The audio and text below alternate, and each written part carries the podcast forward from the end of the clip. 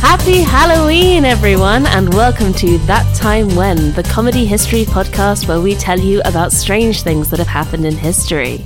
I'm Amelia Edwards, and with me, as always, is my co host Barnaby King. Don't you mean Boonaby? No. And you are a Moolia. Like I'm some kind of cow? yes, a demon cow. sure. Fine. Yes, it's Halloween, sort of. Um, well, depending on when you're It listening might- to this might be out on might Halloween. actually be out on Halloween. Who knows? We'll give it a go. Fingers crossed, guys. Fingers crossed. Sorry if this comes out like Guy Fawkes night or something. it won't. Our schedule's a bit erratic at the moment, but it's not that bad. so you are hosting us a Halloween spooktacular, are you? I am. You have a It's- spooky story. it's a bit gory. Ooh, excellent. Well, you might remember a few years ago that we did an episode about Elizabeth Bathory. Yes, she who probably didn't bathe in virgin's blood. Yeah, and probably didn't torture that many people. She probably did torture some people, but not that many. One or two. And Just who, a few. yeah, who hasn't in their time? Um, so I thought I'd have a look at the other inspiration for Dracula today. Oh, excellent. But before we go into that, we have an episodette. Ooh, excellent. What do you have for us today? Well, I was thinking, it's autumn. People are getting heavy into the pumpkin spice lattes. Mm. Indeed. And for the second time, I found an interesting bit of history about coffee. Yay! Yay! Excellent. Now, quick disclaimer this might be complete bollocks. it Oh, might have really? been completely made up. Wonderful. Well, let's deceive the listener. Yay. Well, we're not. I always want to disclaim before, Yeah, no, before that's we fair. do this. Yeah. Okay, so our story for this episodette is based in Sweden in the 18th century. I do not generally associate Sweden with coffee. No, well, Certainly not in the 18th century. actually, Sweden is among the highest number of coffee drinkers in the world. I mean, that doesn't surprise me, but uh, you can't grow coffee there, surely. No, you can't. this isn't about growing coffee. Oh, okay. Uh, This is about drinking coffee. Okay, yeah, fair enough. I think last time we were talking about growing coffee, weren't we? I believe so, yeah. But yeah, this is about drinking coffee. So, for some reason, the Swedes were really uncertain about the idea of drinking coffee and tea. Right. Uh, so, coffee first arrived in Sweden in the 1600s, the late 1600s. And it became fashionable among the wealthy in the s- late 1700s, basically, Okay. or the mid 1700s. Um, but it got banned Oh. by royal decree Right. in five separate periods between the 1750s and the 1820s. Oh, okay. Why?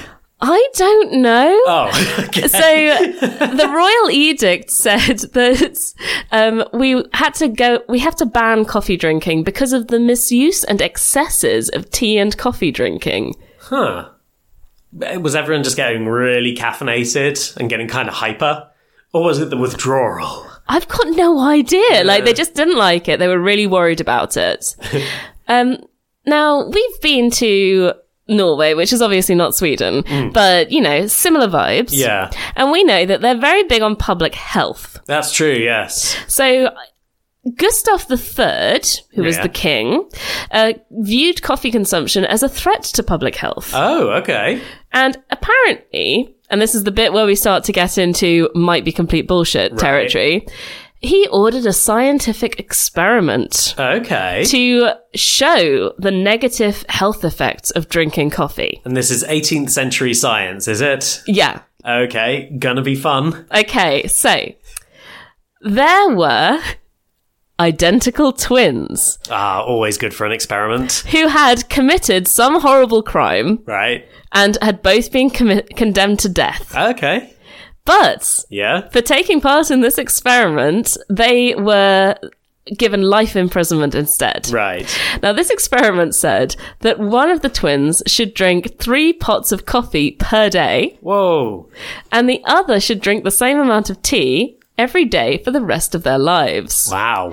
Now, according to the story, um, Gustav III was assassinated long before they, they found out about Oh, no. this, about like who won. Oh, there's nothing worse in the life of an academic when you get killed before your longitudinal study comes to an end.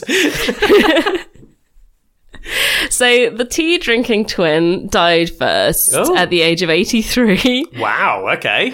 Um, and the age of the coffee drinking twin at his time of death is unknown because both the doctors who'd been assigned to monitor this study also died before him. We wanted to prove that coffee and tea is bad for you. Unfortunately, we've proved that it makes you immortal. However, um, looking into this to find out whether it was true, Right. it seems like this story first appeared in English in about the 1930s. okay. Um, it was in a newspaper and it was ascribed to some Swedish um, historian. Right. But no one can find a reference to it in this Swedish historian's book, which is about coffee drinking. Okay.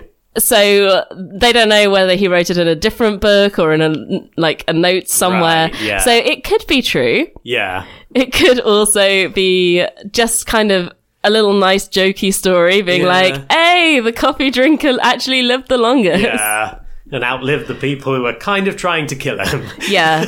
However, from what I've seen, coffee drinking does not seem to be particularly bad for you unless you're drinking more than like three cups a day every day or Yes, something. yeah. Like, I think there's, it's a moderation in all things kind of situation. Probably you wouldn't feel great if you drank as much coffee as that guy though. I imagine not, but he probably kind of developed a bit of a tolerance for it after a while. That or his heart was like real exercise by all the rapid beating it had to do. I guess. anyway, on to our more Halloweeny story. So I'm sure that most of our listeners will have heard of Vlad Dracul. You mean the vape salesman? What? Vlad the inhaler? Oh my god. Did, do, do you want me to stop the recording? Should, should we just abandon this whole thing? No, that was wonderful. We should continue. All right. So Vlad the Impaler, as in he impaled people. yeah, that makes more Um, sense. his name was taken by Bram Stoker to create Dracula. nice, yeah. And it's a cool name because Dracul means the, dragon. Yeah, I was going to say because um, so one of my first major introductions to Dracula and Dracula lore was the um. 90s film Dracula called Bram Stoker's Dracula. Yeah, it's fabulous. It is fabulous. I like it a lot. It has a lot wrong with it, but you know, it's got a special place in my heart. Um, and they make a big thing about, you know, him being part of the Order of the Dragon. Yeah, I'm not even sure if he was. I know that his father was. Yeah. Because his father was also called Vlad Dracul. Excellent. Yeah. Um, so we've heard of Vlad Dracul. He's an impaler. He impaled people. Hmm. But did you know that his brother was super handsome?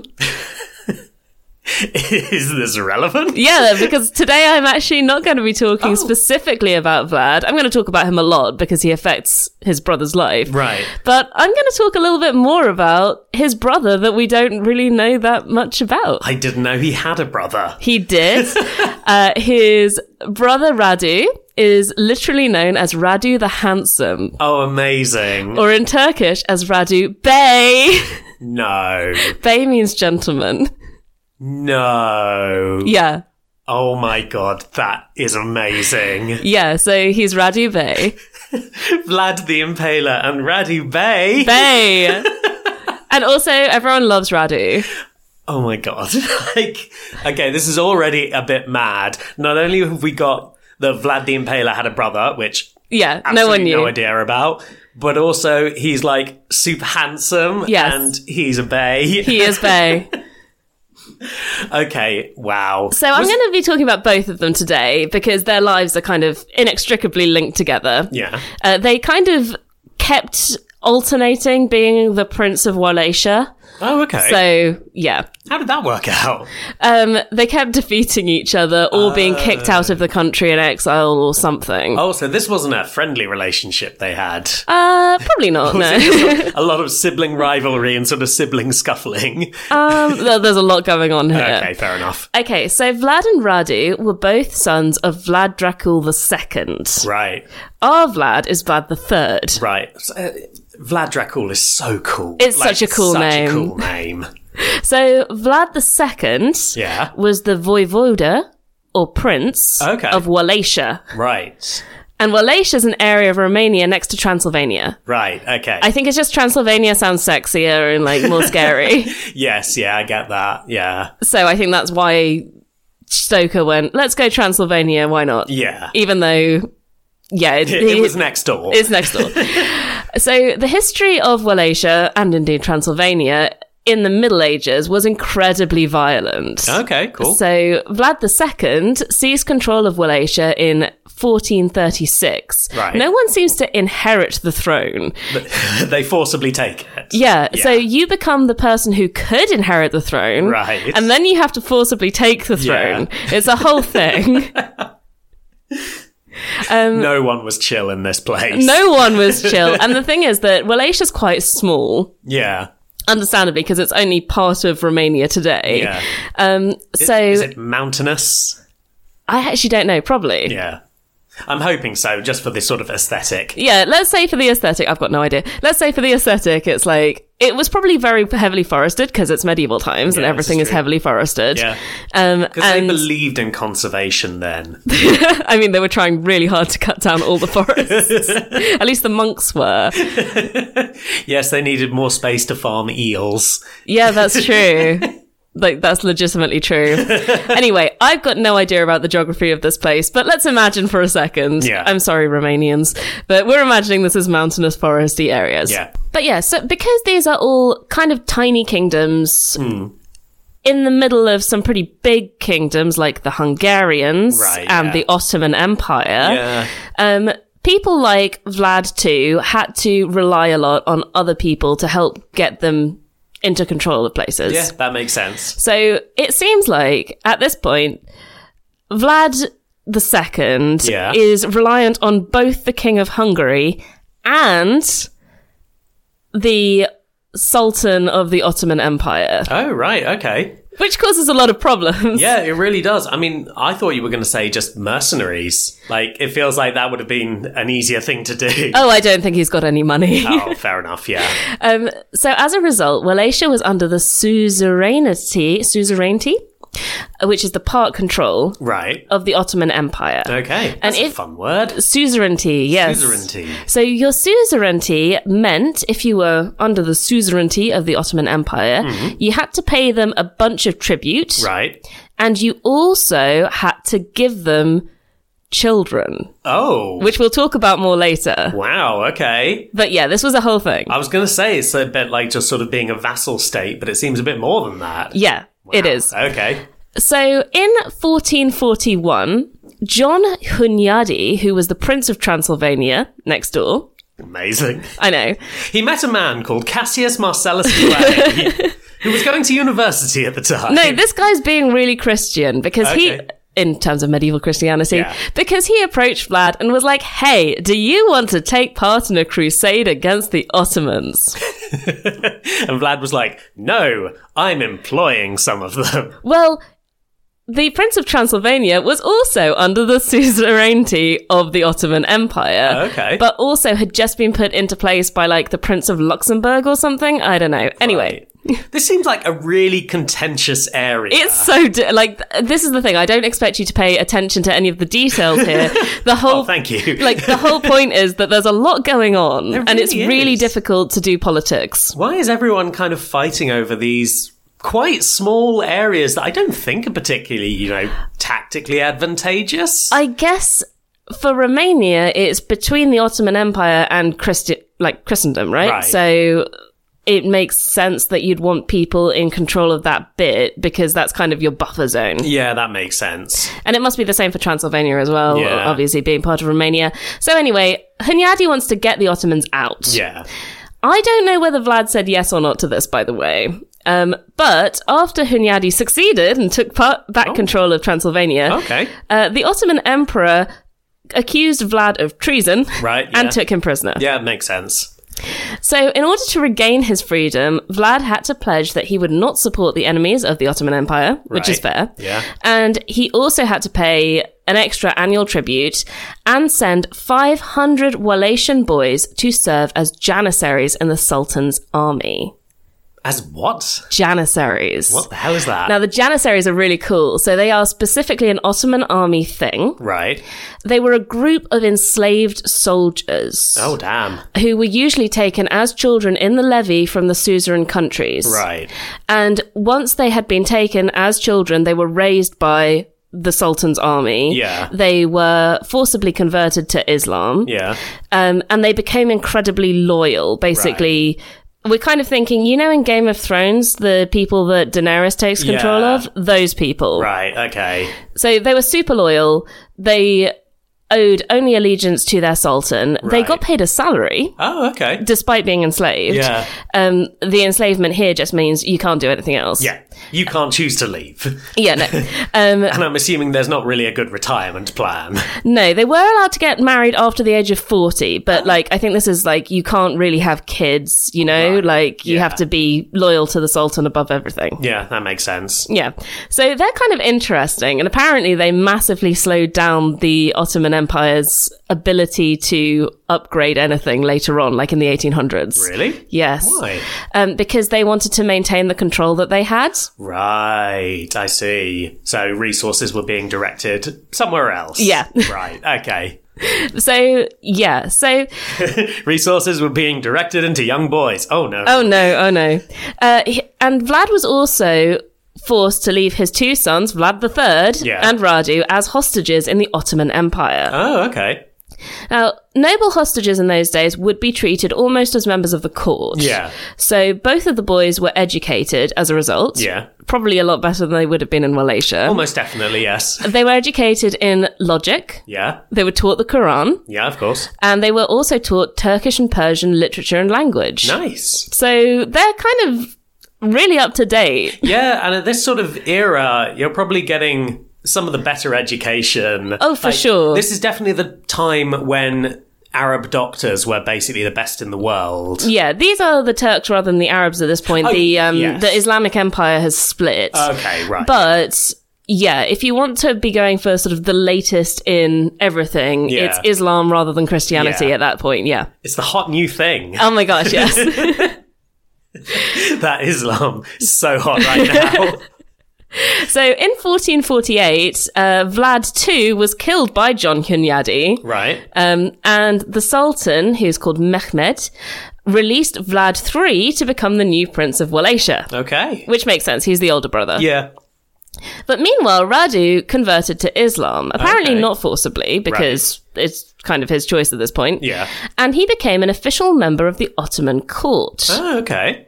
Now, I'm not sure how old Radu is at this point because I've not done the maths.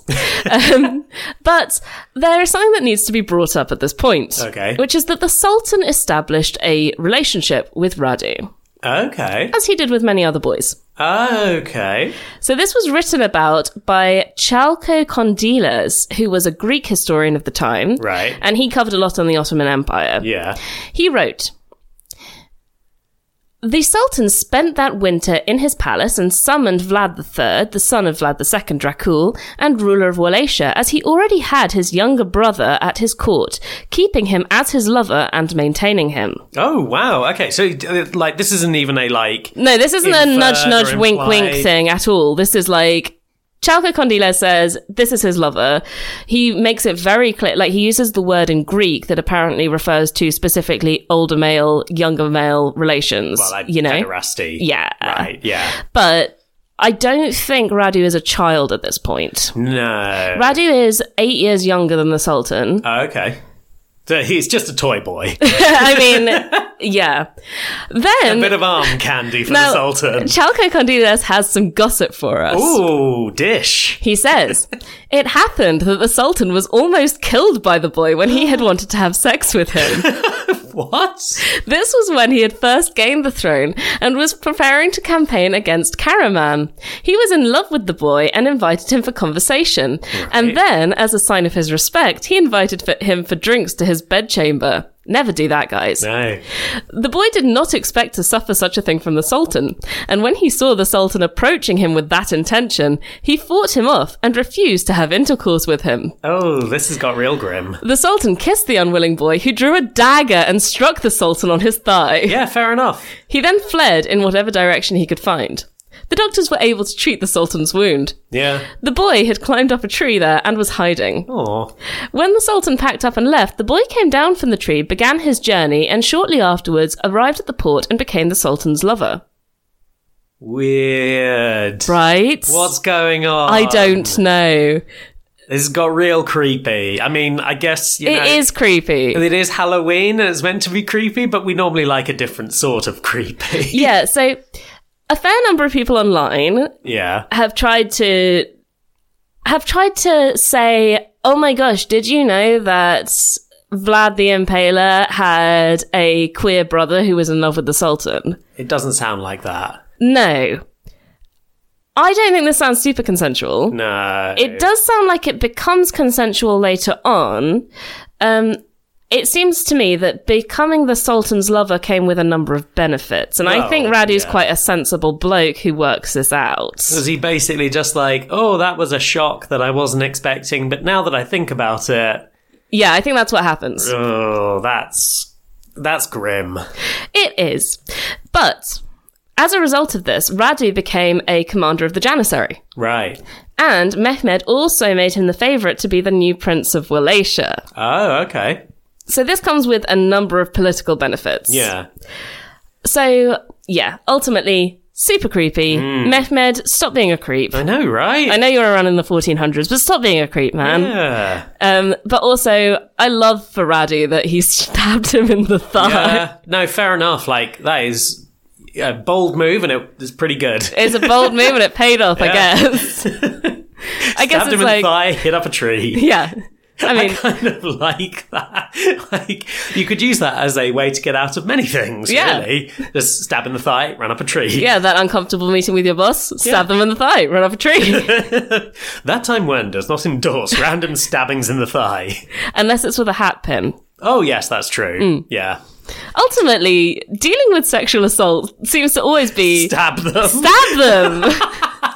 it really is. Yeah. Ah, well, okay. Proud historical tradition of stabbing sex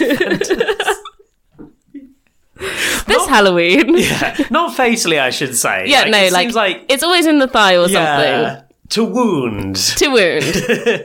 yeah, don't don't go for the kill, guys. That probably won't work out for you. But No, yeah, but stab in the thigh. It's Yeah. nice and fleshy. anyway, so. It's hard to say exactly why the Sultan suddenly wanted to replace Vlad the Impaler. Mm. Uh, it's either because for one year or for three years, depending on which historian of the time you ask, yeah. uh, Vlad did not pay his tribute to the Sultan. Oh no. So, in consequence, in 1459, Mehmed sent his envoy to Wallachia, which Right. was to order Vlad to come to Constantinople. Vlad was like, no. Hmm. Now, I've read online several accounts of this. Some go, uh, the envoy were executed by Vlad. Oh damn. One goes that Vlad had his, had their turbans nailed to their heads Oh god. um, because they wouldn't raise their hats to him, so they were being impolite. Yeah, I forgot that this is Vlad the Impaler we're talking This is about. very much Vlad the Impaler. Yeah. They wouldn't raise their hats to him because they were Turkish. Yeah. And they're not going to take their turbans off to Yeah. anyone but God. But never mind. also hard to just raise the turban Very hard to raise a turban, I guess. Yeah. Isn't your hair sometimes like part of bound in it. Yeah, I mean, it, it? Or is that this, just the Sikhs? it turbans? Mm. might well be like uh, turbans. Different things for different. They are people, very and different. It's, it's even called different things. So I don't know. we, we just leave that. yeah. uh, so Mehmed then sent Hamza Pasha, who was one of his officials, to remonstrate with Vlad, possibly also to ambush Vlad. And Vlad was like, "This is Wallachia."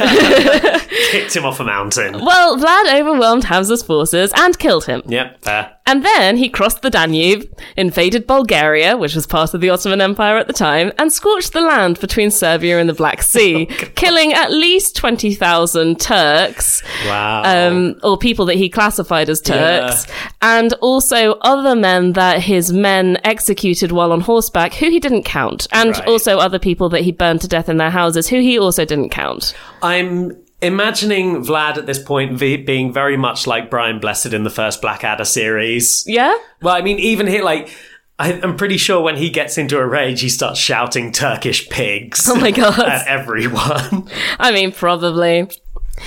So, as a result of this, in 1462, Mehmed invaded Wallachia. yeah. At this point in time, he was 31, Right? Radu was 23, Right. and Radu, being the head of the Janissary, accompanied him. Hmm. Uh, Radu was in charge of like 40,000 men. Yeah. Brother And- versus brother. Grudge match. And he was ready to become the next leader of Wallachia. Of because course. you don't keep people as Prince of Wallachia if they've just burned down yeah. all of Serbia. Oh my god. so the Janissaries alone were a larger force than the entire Wallachian army. Yeah, I'm not surprised. Yeah. Um, How is Vlad going to get out of this one? well, on their route into Wallachia, they found a grotesque forest of wooden stakes which were piled high with skewered Ottoman corpses. Hmm. Chalco Condiles claims there were 20,000 bodies in all, and these were arrayed over an area of more than seven acres. Wow.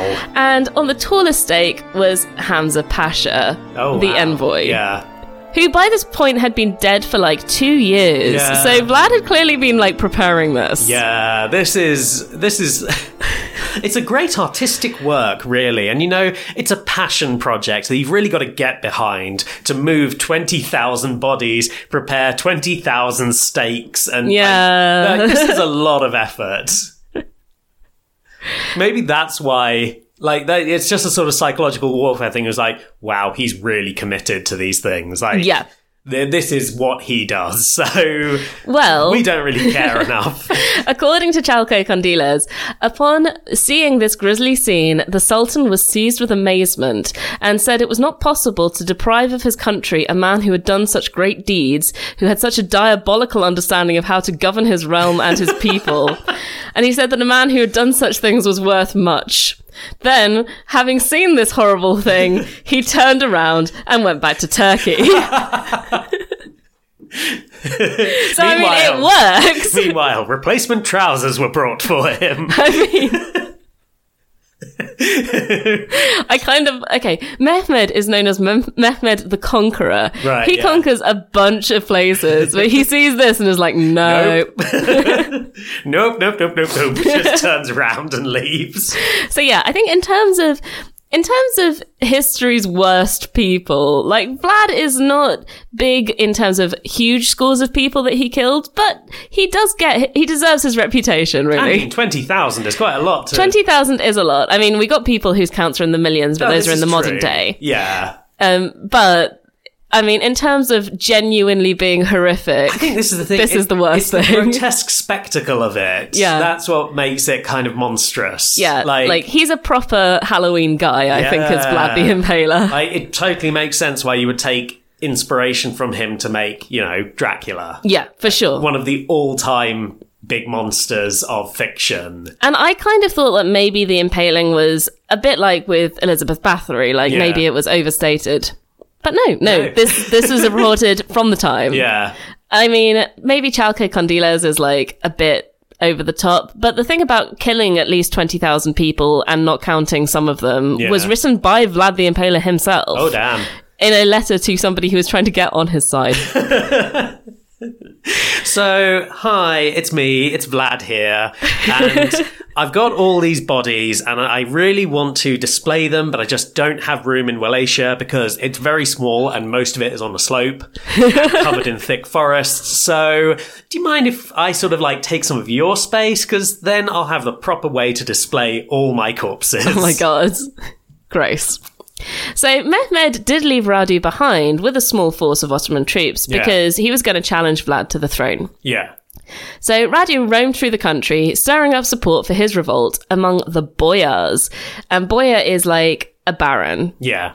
Um, And the thing is that Vlad had been awful to the Boyers at Yeah. the beginning. Makes so sense.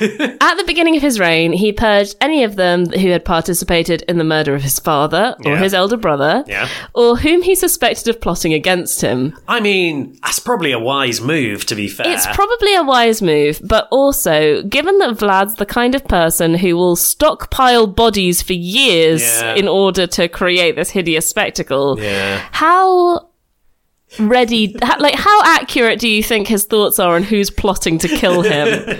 also, I think everyone's plotting to kill him. Hey, you, you've been sniffing around the corpse storage room. What's going on? Something to hide? exactly.